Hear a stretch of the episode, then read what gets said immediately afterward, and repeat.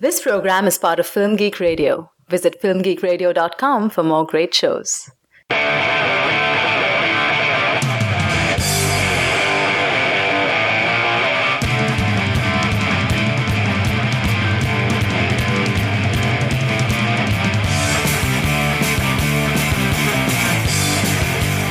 Hey dear listeners, this is Andrew. Welcome to a special bonus edition of Cinema Fix.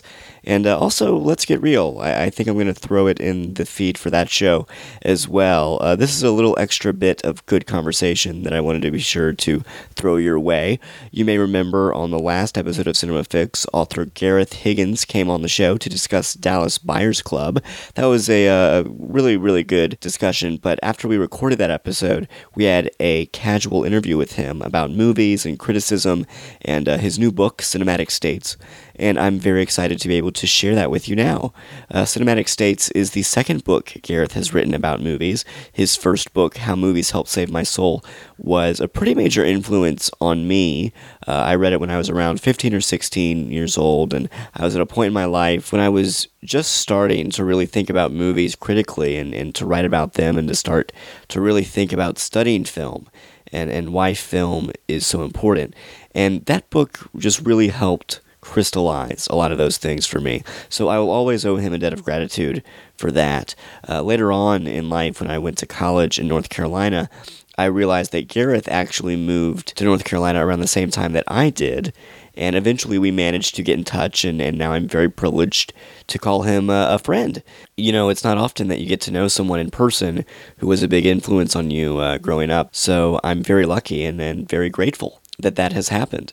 Now, uh, Gareth is also the co-host of The Film Talk, which is the best film podcast I'm not involved in. Uh, you can find that on iTunes and at the film talk dot com. And the cool thing about Gareth is that he takes a very personal and a very ethical approach to film. He's very interested in violence and how movies shape our views of violence, and I've always been drawn to how he manages to look at movies on an extremely personal level while also connecting them to larger cultural concerns. He's got a really great outlook on film and criticism. Uh, in fact, he even gave a lecture a year or two ago at, at a conference about the role of criticism. That's uh, it's really qu- quite incredible. I-, I think what I'll do is I'll probably go ahead and embed a link to that in the show notes for this episode so you can all hear it. Uh, it- it's pretty fantastic. But anyways, in, in Gareth's new book, Cinematic States, he goes through all fifty states in the U S, and he examines a few films that are set in each state. And he uses that as a way to explore different aspects of American culture and American myths, both uh, the good things and, and the bad things.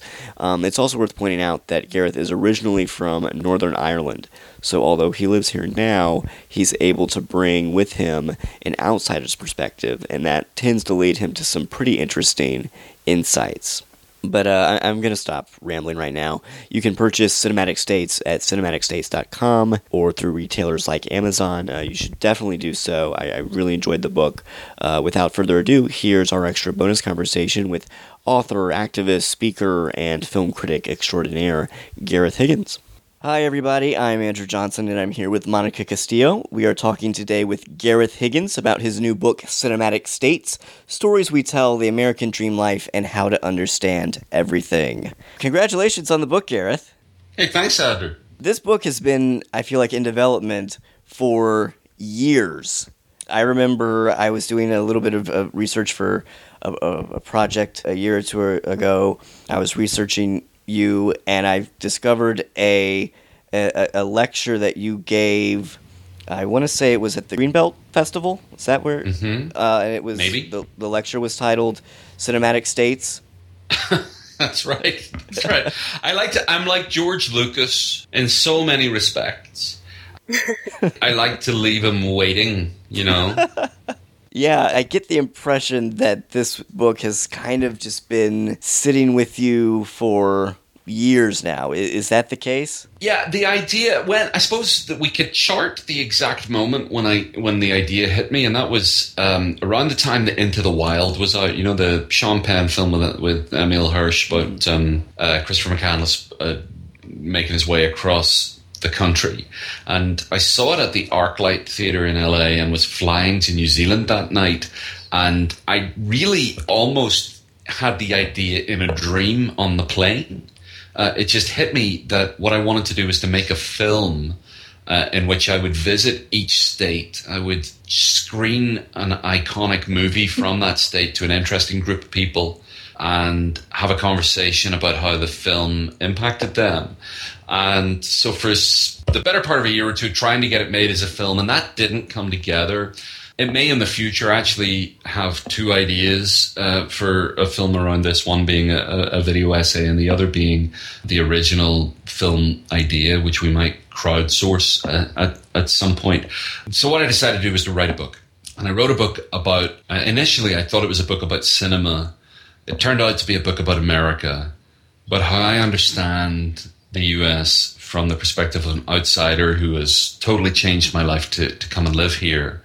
And given that my background in how I understood America before was shaped entirely by the Hollywood movies of my childhood, The Goonies, Back to the Future, Superman, E T, and then, of course, branching out, broadening taste, learning more about cinema history, um, discovering that there's so much more to the U S, not just than outsiders think, but I suspect than Americans think. And the first of those huge differences, surprising differences, is that the U S really isn't one nation. The U S is at least fifty nations. The difference between the states is marked in light and in shadow.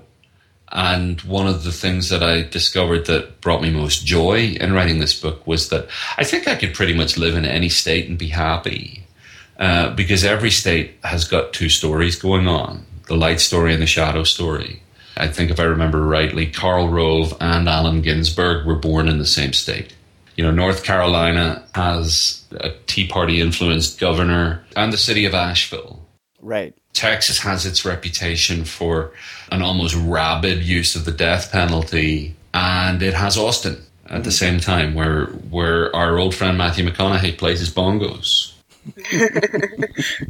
So that's that's where the book came from, and that's really what it is. It's a book exploring the United States through one movie from each state. It's one of those books that when you hear the description, you're you kind of think, how has nobody done this before? I know. I ask myself that too. I mean, I, I still, you know, I, I live with a with a moderate degree of fear that one day I'm going to go into a, a, a Barnes and Noble, uh, if any of them still exist, and find an entire section of books about one movie per state that, was, that were like they were like hidden. There was like a secret door. But as far as I know, no one else has done it. Yeah, I, I couldn't believe that when I heard that that was the structure that you were taking with the mm. book. I was I'm impressed, Gareth, that you got there first. So congratulations. Well, thank you. I mean, it was, you know, it, it, in in some sense, it, like it was very influenced by the experience of watching Into the Wild, and I think also Sufjan Stevens, um, what has turned out to be quixotic and may, maybe actually was a bit of a prank, his uh, plan to record one album about every state. Mm-hmm. You know, my sense is good. I, good ideas are are are are there for the taking. I think that, you know, this book would be a very different book, obviously, had it been written by anybody else. It's not it's not a kind of a quote-unquote objective film analysis book. I would challenge the notion of objectivity anyway, but this is not an encyclopedia, and it's not a work that's going to be published in a highbrow journal. And more is, I think more is the pity to the highbrow journals, because there's an, a kind of an elevated discourse about cinema that I'm not even sure the participants in that discourse understand. And I know I, I use the word discourse twice in a sentence about people being elitist. So, you know, I am both, I am also a divided state of light and shadow. Mm-hmm. What's remarkable to me about your writing, Gareth, and your overall approach to criticism is precisely that. You don't seem very concerned about having the quote-unquote right opinions or or knowing the right things. I get the sense that you just tend to approach cinema as a very personal experience, and, and, and you're very focused on what your perspective can bring to the conversation and how together, if we each, you know, discuss our own, bring our own per- unique perspectives to the table, how that can help us to be better. yeah, I'm not interested in what's right uh, according to the canon or to the. Uh, I'm thinking of the original Clash of the Titans, and if if you need the, if you need to be reminded which one the original is, it's the good one. And the gods with, I believe, Lawrence Lawrence Olivier, yeah, mm-hmm. uh, is playing Zeus in that, and you got you got the gods hanging out in this what looks like a celestial bathhouse. And there's a sort of a film critical fraternity, and it is a fraternity since Pauline Kael died. It's a boys' club, and it's kind of a close ranked. There's sort of inverse caricatures of the Peter O'Toole character in Ratatouille, mm-hmm. uh, for whom being right matters more than a good conversation. Mm-hmm. And being right sometimes seems to matter more than being humane. So, I love O Hazar Balthazar, and I love The Goonies, and I love The Exorcist, and Eternity in a Day, Theo Angelopoulos' film, and Adam McGoyan's Exotica, and Alexander Payne's Election. And that's just four films beginning with the letter E, and they're all different genres, and they're considered variations of high and low art by the gods in the celestial bathhouse. I'm much more interested in what's good and humane than in what the statuary says you're supposed to like, you're supposed to not like. Now, having said that, it doesn't mean I don't think that there's room for wisdom and interpretation and a body of knowledge and a body of conversation. So I am influenced and have had doors opened to me by the great critics who've educated and illuminated and invited me in uh, to see films that I wouldn't otherwise see, partly because the market dictates that these films don't uh, get seen or shown very often, uh, and partly because you need, you know, you, you need an invitation to move beyond the diet you've been raised on. Now, I was lucky in that uh, I had parents who encouraged me to watch good cinema of a kind that children normally wouldn't be seeing. I remember at thirteen years old being allowed to stay up late to watch One Flew Over the Cuckoo's Nest when it was screened on, on British television, I believe, for the first time. And I believe what was happening was my mother, who's a theatre teacher, was weighing up, okay, he's supposed to go to bed early because he's only thirteen, but One Flew Over the Cuckoo's Nest is on and I'd like him to see it. And One Flew Over the Cuckoo's Nest is kind of violent and shocking, but it's a profoundly moral story. He should see this. And we watched it together, and I wouldn't have seen it at that age if I hadn't been invited into that. So I'm not abandoning any notion uh, that there's a body of knowledge or that there's a, there, there's there's value to uh, critical conversation. What I am saying is that the nature and tone and the substance of the conversation should change. Mm-hmm. I'm very attracted to the um, conflict resolution theorist Marshall Rosenberg's idea of nonviolent communication. And I think that if we applied this to film criticism, we'd have a richer conversation and we'd waste a lot less time. It's really, this. I'm going to give you a, a real oversimplification of what Rosenberg's idea of nonviolent communication is. And that is, our culture teaches us that the purpose of conversation is to decide whether or not you agree with the person you're talking with. And at worst, the purpose of conversation is to defeat your conversation partner when you think they're wrong. Uh, Rosenberg would say that actually the deeper purpose of conversation is to listen for the purpose of understanding the person that you're listening to. And that even if you disagree with each other profoundly, if you're just listening for the purpose of understanding, if all that actually happens in your conversation is that one of you understands the other better, that is a far more profound, far more humane, far more substantive interaction than if we just say, I like that, I didn't like that, therefore I like you less. Mm. That's the philosophical, that's, you know, in my celestial bathhouse, that's what my Zeus is saying.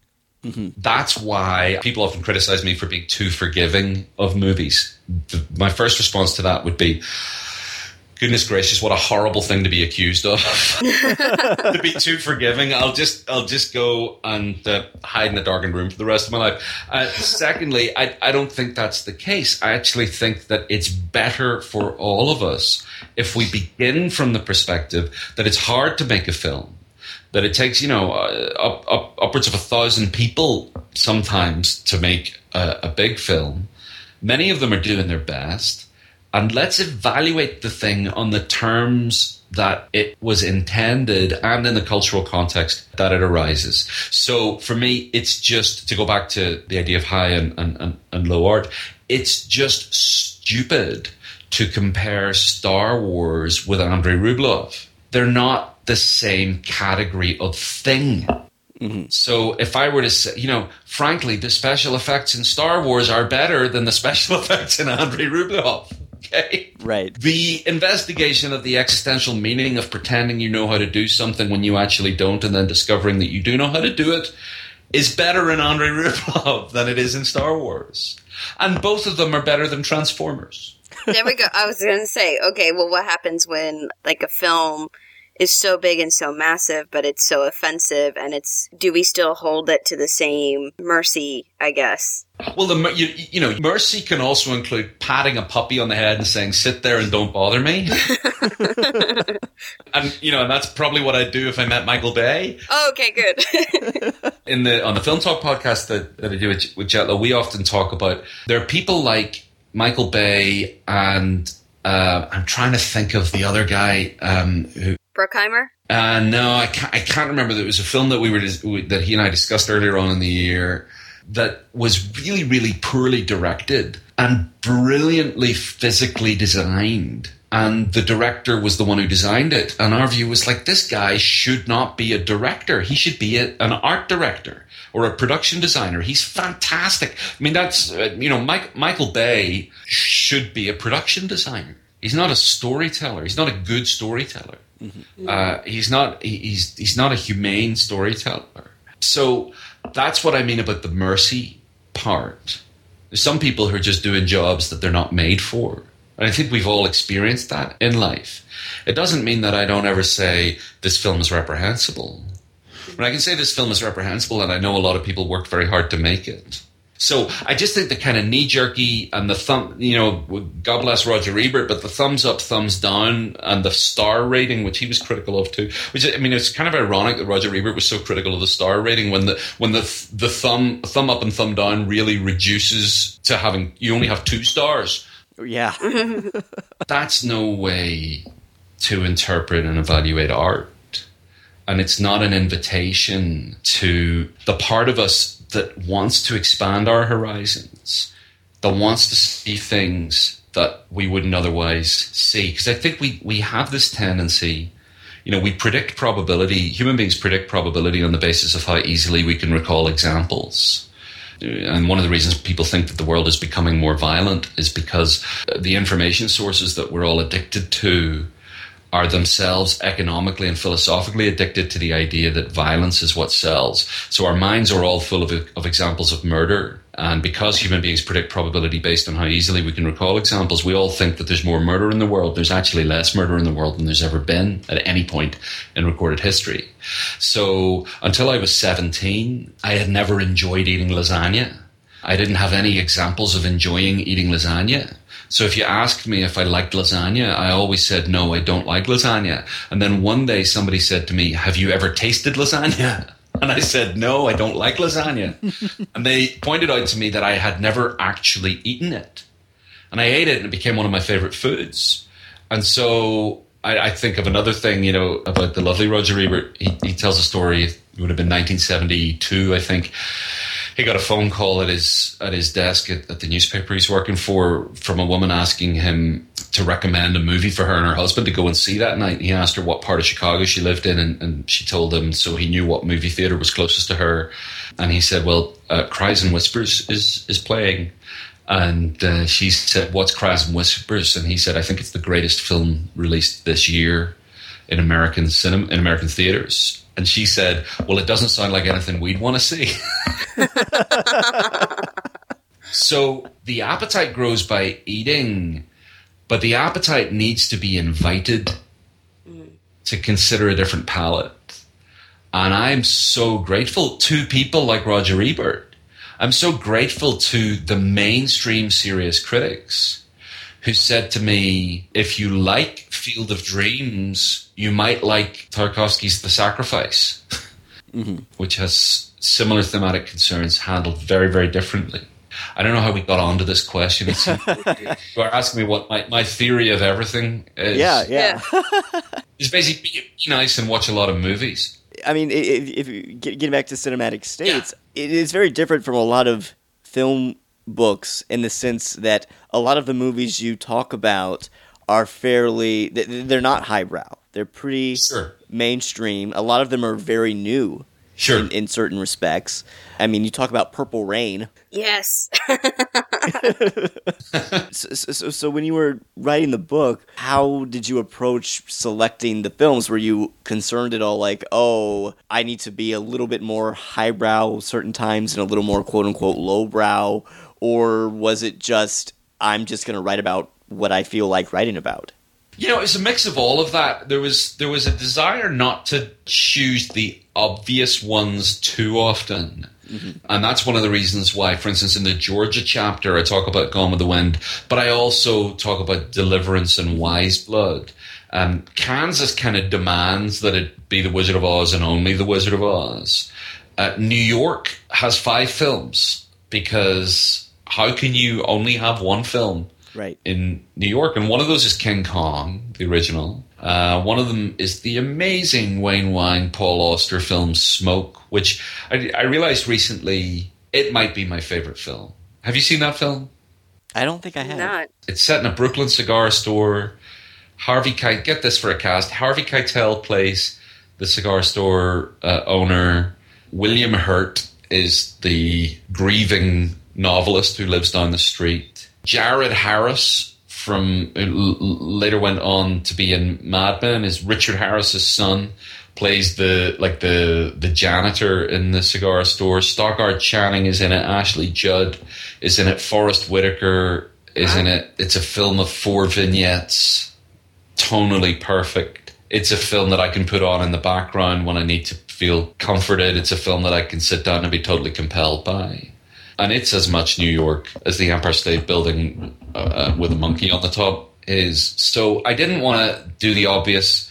There are some states that have very, very few films that come from that state. Now, the, the rule was the film had to be at least partially set in the state, because obviously some some states the, the movie wasn't made there. Most movies are made uh, in L A, in New York, Wilmington, North Carolina, or in... Uh, In Nashville, those are the, the four biggest uh, movie-producing cities in, in the country at the moment, I believe. So, like, Delaware has... Uh, there's only one film that I could find that was even partially set in Delaware, and it's a film that doesn't even mention Delaware. Do you remember what it is, Andrew? I don't remember it. It's Fight Club. Wow.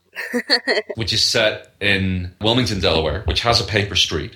Until Sioux Falls, South Dakota came up with a, a more agreeable tax regime, was the place where most credit card companies in the United States headquartered themselves, uh, which is, of course, an, uh, an important plot point within Fight Club. So the degree to which Fight Club actually says something about Delaware is arguable. The same with any of the other films. The degree to which Purple Rain says something about Minnesota is also arguable. That wasn't the point. The point was for me to use these as a way into thinking about the state. And I did do some external research into each state. Um, and I think it becomes more like a kind of a, a, a tapestry or a stew, like I say, far more than an encyclopedia. And there's nothing wrong with using low art as a way to understand a people. Oh, no, definitely not. That's probably the best way to get to understand a people, yes. Actually. Uh, well, well, the other thing that's interesting about Cinematic States is that you also structure it similarly to how you structured uh, How Movies Helped Save My Soul, in that each chapter does seem to have have a theme that it's working on. This is the first interview I've done with someone who's actually shown evidence that they've read my books. I'm touched. Well, you know, the theme the theme arose. I, the, the themes weren't imposed. It's what, what came to me as I was watching the film. Right, and and sometimes it, it, it gets a little interesting. Like, you uh, you have Napoleon Dynamite in the chapter about sex, which I uh-huh. would never have thought to be related to sex much in any way. Really? So you don't think that what's happening in Napoleon Dynamite includes the dynamics of sexuality among high school students? Um, oh, sure, but but if you were to ask me, hey, name a great movie about sex, I wouldn't say Napoleon Dynamite. Well, in fairness to the author of Cinematic States, that chapter is also about My Own Private Idaho, mm-hmm. which is a film about sex, if if ever there was one. Right. I did think it was interesting how you you, you were taking the structure of we're, we're, I'm going to go through all the states, but then you were also trying to tie within each chapter, the, find a thematic through line to tie them all together. uh, there's a part of me that thinks, wow, that must have been really difficult. But I'm impressed that you were able to pull it off. Well, that's, you know, it's only difficult if you take it seriously. Mm. Really what I mean by that, it's only difficult if you take yourself too seriously. Mm-hmm. I wanted to take America seriously and take the movies seriously, and I take life seriously, but I try not to take myself too seriously. Right. Well, well, just to move on a little bit away from the book and, and back to just your overall view of, of criticism, I, I know you've said several times on the podcast and, and in lectures you've given that the role of art and criticism should be to make us more human. And and that's something that's always stood out to me and that I will constantly find myself thinking about mm. whenever I, I, I see a film. I, I know your perspective was shaped so much by your childhood and growing up in, in, in Northern Ireland. You know, I'm not surprised at all that you would be drawn to Rosenberg's mm. theories about a conversation just because your, your primary goal in everything you do seems to be how can we achieve peace? Mm-hmm. Which I think is is not a perspective most people take either in criticism or in life in general.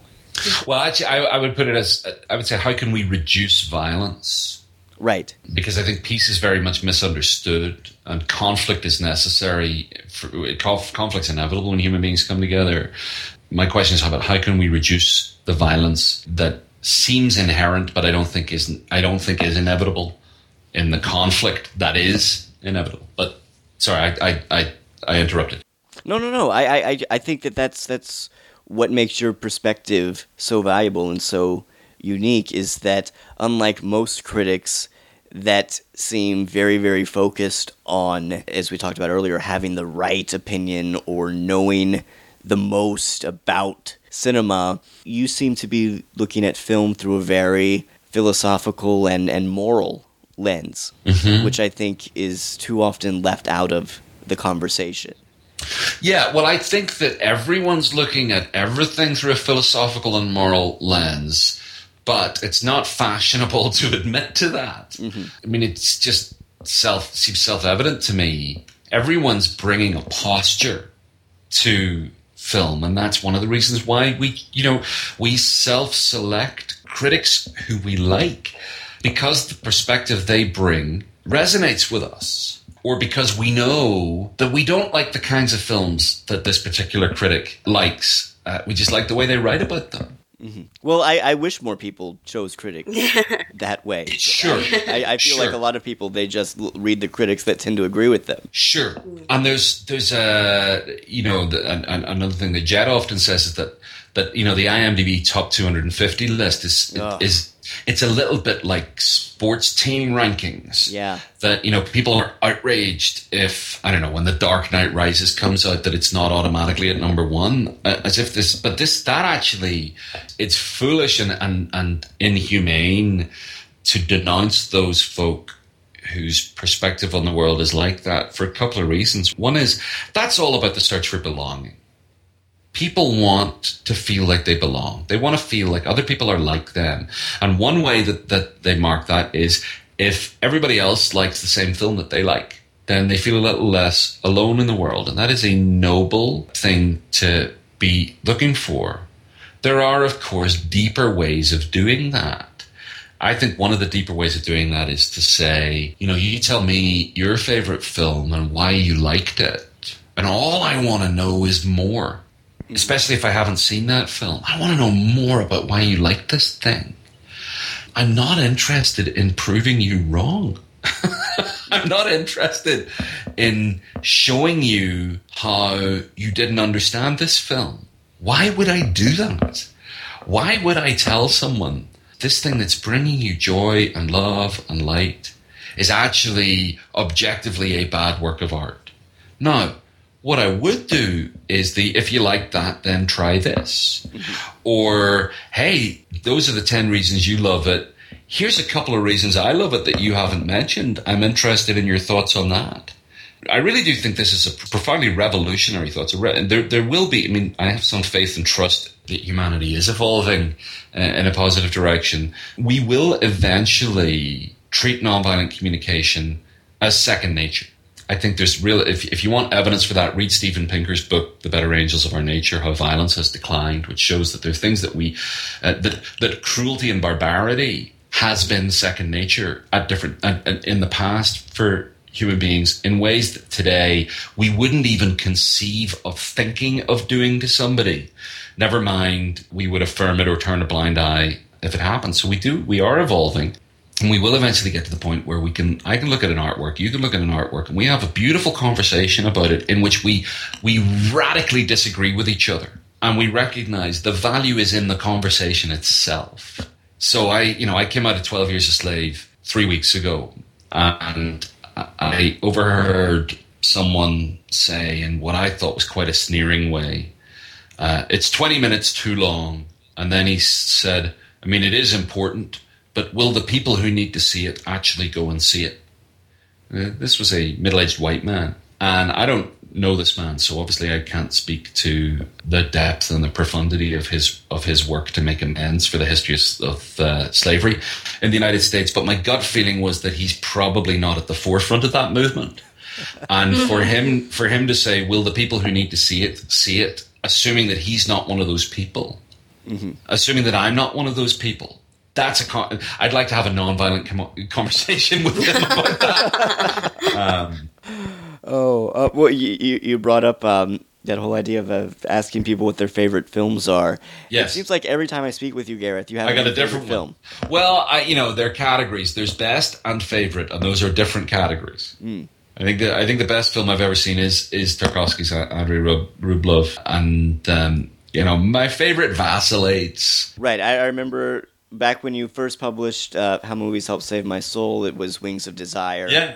and yeah. maybe Magnolia and Field yeah. of Dreams were some runner-ups. Yeah, there's still, you know, and ask me on a different day, that though, ask me the next time I see Magnolia. Mm-hmm. The answer will probably be Magnolia. But uh, although, of course, you know, your perspective on your favorite films changes as you get older, as you have different experiences. And right. I, I think Magnolia came along for me at the right time. I think Wings of Desire is more universal.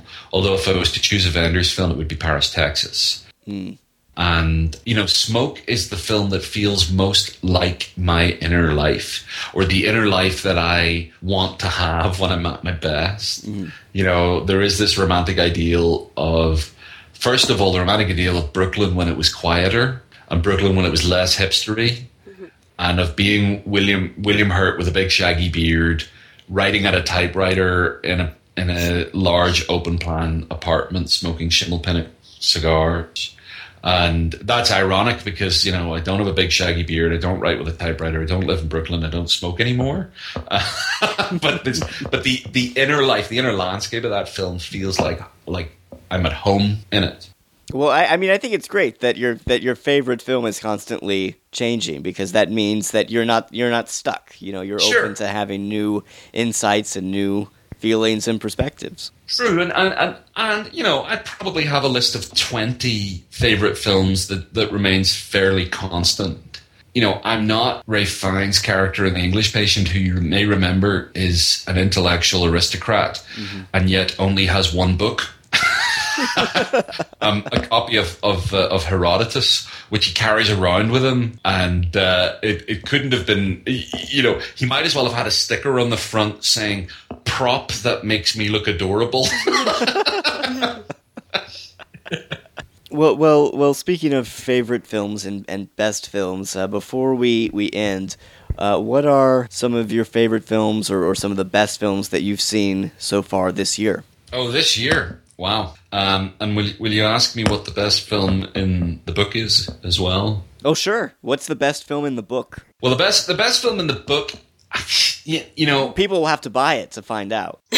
yeah, yeah. This is Oh, that is, again, you're back to categories. It's probably Chinatown, although, you know, the three percent of me that doesn't want to say that mm-hmm. is to do with Chinatown is not a very humane piece of storytelling. Right. It feels truthful, but it's not very humane. The film that I think is most representative of America, and in the next book that I'm starting to work on, which is going to be crowdsourced, which applies this same idea to the whole world.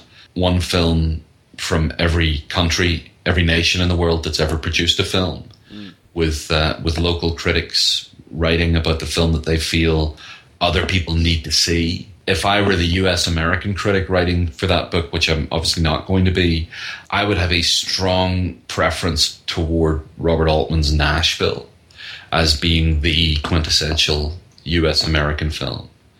Because it has everything in it, and the reason it, it nudges out Chinatown is because it has humanity in it without hiding from the darkness. This book, Cinematic States, however, is you're pretty close to guaranteed. It's the only book that has listed The Prince of Tides as being an emotionally truthful film. And that's in the context of saying, you know, sometimes films can be bad. Right. On one level or on the kind of accepted mainstream critical level. I think Prince of Tides is one of those films. And it's also emotionally truthful. Mm. We don't experience emotions as complete entities. And we don't experience a given day as a coherent thing. I mean, if you're... If you're like me, or I suspect every other human on the planet, you're capable of having rage and delight in the same hour. You're capable of being grateful and angry at the same time. And so a film is capable of having Nick Nolte expressing broken masculinity, wounded masculinity, with a performance of such quality that at one level it, it belongs in a Bergman film. On the other level, his accent is so bad. It's like Woody Woodpecker would have made a more subtle actor in the role. And the, the the egoism of the film and the kind of the, you know, I really think there's an issue to do with Barbra Streisand feeling like she needs to be everything in the film. Mm-hmm. Those are all problems, but it's a film that moves me deeply. So, yeah, I'm going to say the best film in the book is Nashville. Chinatown's the runner-up, and they're all films I'd revisit, mm-hmm. even the bad ones, because I'm watching them through a different lens. There's a lot of great stuff in the book. You write about Purple Rain, you write about Deliverance, you write about The Mist. I'm so glad you wrote about The Mist. Mm. Great undervalued and underseen film. Yes, definitely. Um, so yeah, there's a, there's a lot of great stuff in the book. What movies from this year should people be sure to check out? So...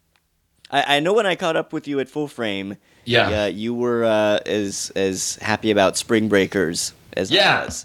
Yeah, I thought Spring, Spring Breakers was the first really good film I saw this year. My favorite film this year is Sarah Pauly's documentary Stories We Tell. Mm. Nice.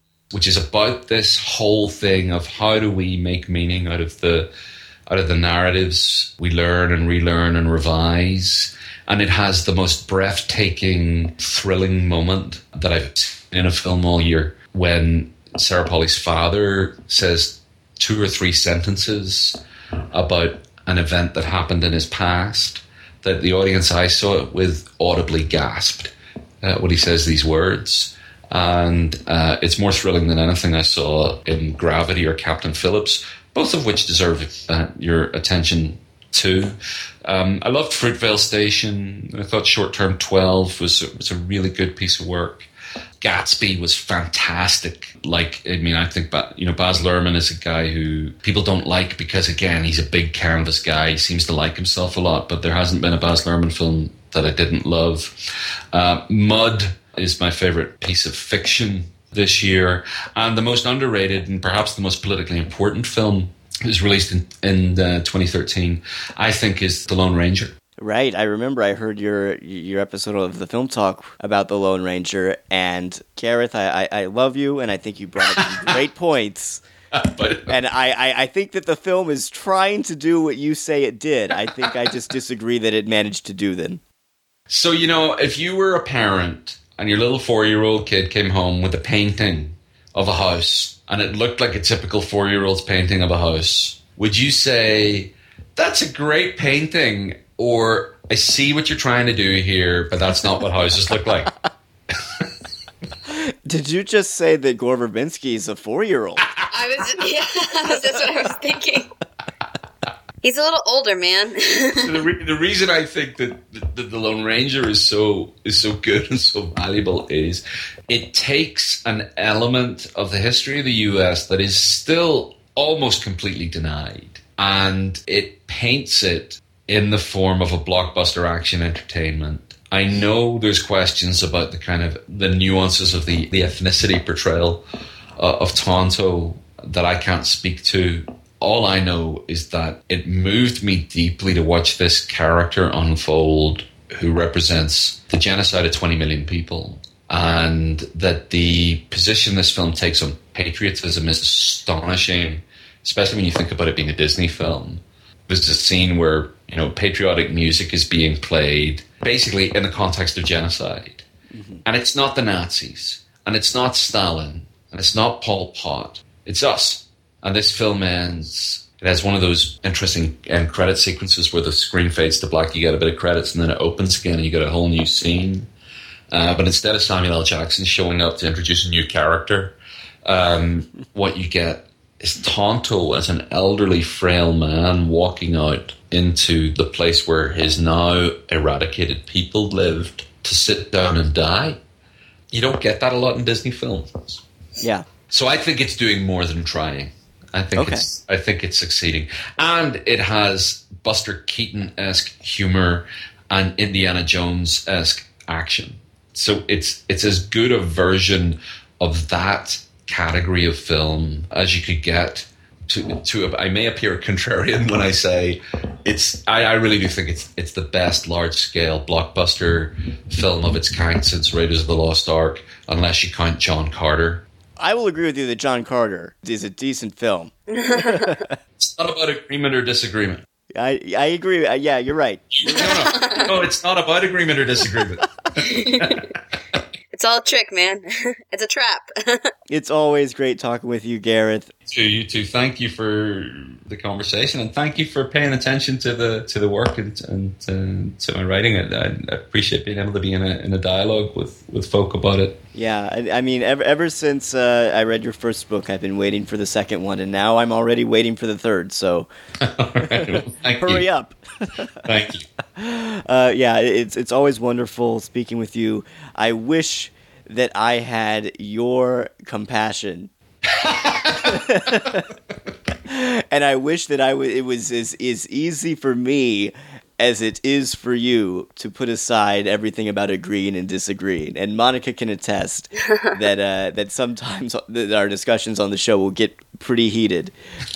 Part of it's because I, like you, I enjoy the conversation, and I enjoy, I enjoy to a certain extent the disagreement, and would like to explore that. But you're right. Sometimes it is easy to fall back on just wanting to be right. And I wish that I had your ability to uh, banish that thought from my mind.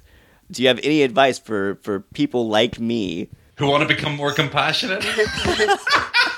Yes, yes, who need to forget that it's not always just about being right. I'm not the Dalai Lama, and I think he's probably better at answering that question than than, than I am. And first of all, I think we, we tend to evaluate qualities within ourselves that we feel we are lacking precisely because we are actually embodying those qualities. So the question of compassion, the question of wanting to be more compassionate, my feeling about that is a person would only ask, how can I become more compassionate, if they're already more compassionate than they think they are. And that probably is what the Dalai Lama would say, and I'm happy to take it too, because I think it, I think it's true. It's only people who are so broken and removed from compassion that don't raise that question. Well, Gareth, how can I be more encouraging? As you are. Oh. I think you're doing just fine. I think you're doing just fine. Oh, well, it's always a pleasure to talk to you. Uh, thanks for coming on the show. And I, I, I hope, I, I know you're super busy. Who knows, maybe in a few months we can get together again and, and, and, and talk movies. It's, it's always a pleasure. Thanks so much.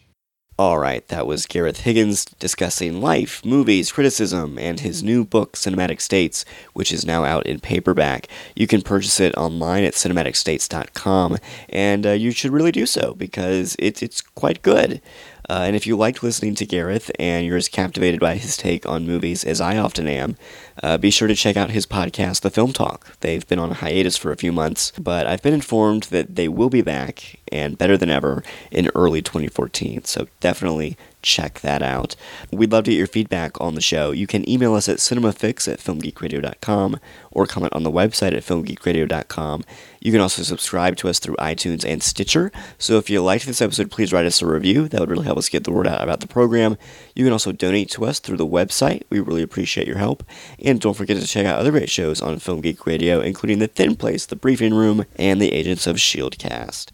I'm Andrew Johnson. You can find more of my writing at movie mezzanine dot com and pathos dot com. Uh, you can follow me on Twitter at WriterAndrew, and I hope that you'll do so. And I hope that you'll follow uh, Gareth on Twitter as well. He's at Gareth Higgins B E. Gareth Higgins B E.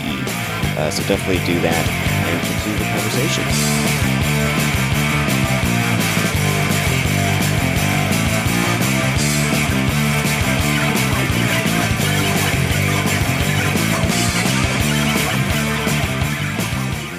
This has been a Film Geek Radio production. Film Geek Radio! Yeah.